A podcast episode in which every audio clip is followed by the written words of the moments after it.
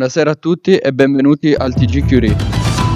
Oggi ci troviamo nella città di Torino e nella nostra scuola ricorrono tre principali notizie. Baby gang in azione, pugno al volto a un ragazzo che riporta 15 giorni di prognosi, arrestati un 14enne e un 15enne. Collegno, baby gang rapina un ragazzo nella stazione Paradiso della metropolitana. Rapina in strada a Torino Vanchiglia, ragazzo cerchiato dalla baby gang, che porta via cellulare e portafoglio. Parliamo di baby gang. Sono giovanissimi e si muovono in gruppi che si formano sul posto. E poi, in pochi secondi dopo aver colpito, si separano per far perdere le tracce. Scelgono luoghi molto affollati, come quelli della movita torinese, per rubare oggetti di valore, vandalizzare e spaventare, o addirittura incutere paura.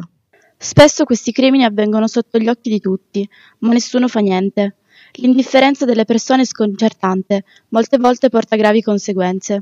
Dove cresce la povertà minorile, più in particolare la povertà educativa, la maggior parte delle volte si creano reti di criminalità organizzata. Nella nostra cara città, nonché capoluogo, Torino, i luoghi più colpiti da questi gruppi di ragazzi sono Piazza Vittorio Veneto e San Salvario, i quali vengono pattugliati senza essere controllati sufficientemente e senza interventi concreti. Ora passeremo la linea ai nostri inviati, i quali ci racconteranno le principali cause per cui le baby gang si formano.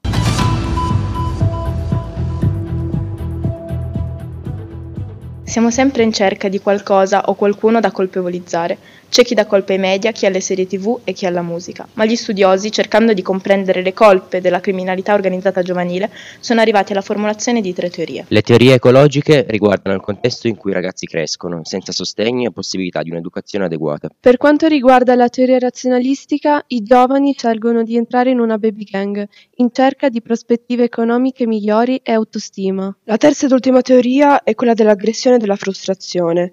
Secondo questa teoria, l'ingresso in una baby gang dipende dalla ricerca di un soggetto debole, su cui sfogare la propria frustrazione. Voi sapete quali sono le principali cause e stereotipi riguardanti le baby gang? Bene, ora i nostri inviati ce ne parleranno.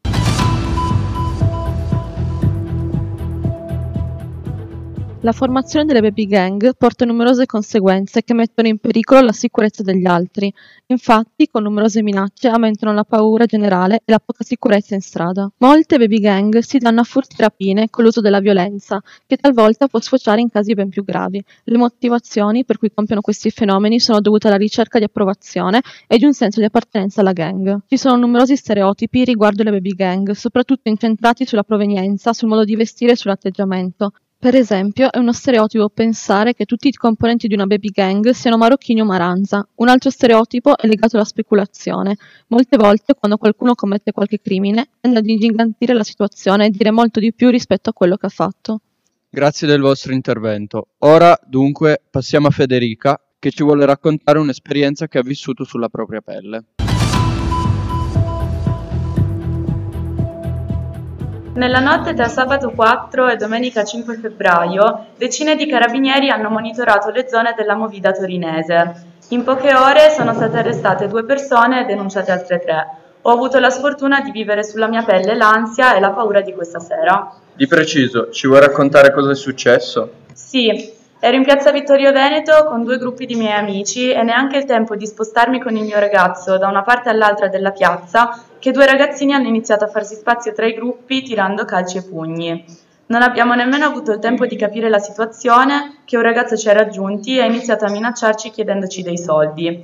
Inizialmente non abbiamo reagito alle sue provocazioni, ma quando ci ha mostrato il coltellino all'interno della giacca gli abbiamo dato ciò che voleva e per fortuna se n'è andato senza recare danni fisici gravi. Come ti sei sentita durante questo evento? Ero preoccupata e agitata per ciò che potevano fare al mio ragazzo perché non sapevo come potesse reagire il ragazzino. Più che altro ero arrabbiata e sconcertata dall'indifferenza delle persone attorno a noi. Abbiamo dovuto arrangiarci con la polizia, che una volta arrivata non ha potuto fare un granché. Ma sai che è successa una cosa molto simile anche a me, solo che per fortuna abbiamo trovato delle persone disposte ad aiutarci. È stato un sollievo, nonostante l'agitazione e la preoccupazione, non sentirmi totalmente sola. Grazie di questa condivisione. Però ora è opportuno ascoltare quello che hanno da dire i nostri ultimi inviati.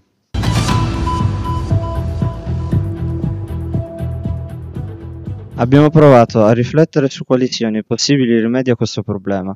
Vediamo nella costruzione di centri rieducativi e di aggregazione una buona alternativa anche per dare un sostegno psicologico, più complicate però da realizzare dal punto di vista burocratico-finanziario rispetto alle precedenti proposte. Per questo motivo chiediamo a voi ascoltatori un parere a riguardo. Possiamo dire che le baby gang sono purtroppo realtà esistenti, da non sottovalutare e sminuire. Voi cosa ne pensate? Vi è mai capitato di assistere oppure di vivere in prima persona un furto o un'esperienza come quelle raccontate prima? Come avete reagito? In che modo sensibilizzereste su questo tema? Vi lasciamo con queste domande. Grazie per averci ascoltato e alla prossima!